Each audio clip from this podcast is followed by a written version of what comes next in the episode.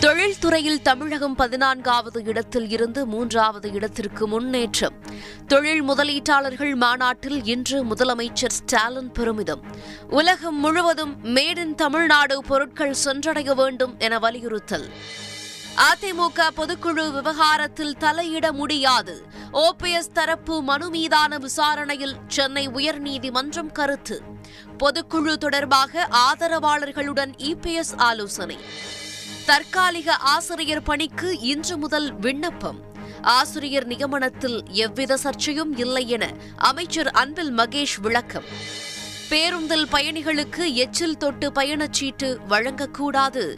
Corona தொற்று அதிகரிப்பை தொடர்ந்து தமிழக போக்குவரத்து துறை இன்று அறிவுறுத்தல். மகாராஷ்டிர சட்டப்பேரவையில் இன்று நடைபெற்ற நம்பிக்கை வாக்கெடுப்பில் ஏக்நாத் ஷிண்டே அரசு வெற்றி. நூற்று அறுபத்து நான்கு எம்எல்ஏக்கள் ஆதரவு அளித்ததால் பெரும்பான்மை நிரூபிப்பு.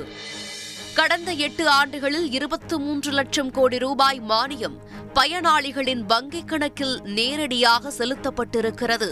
பாஜக அரசின் நடவடிக்கையால் தவறான கைகளுக்கு பணம் செல்வது தடுக்கப்பட்டிருப்பதாகவும் பிரதமர் மோடி இன்று பெருமிதம்.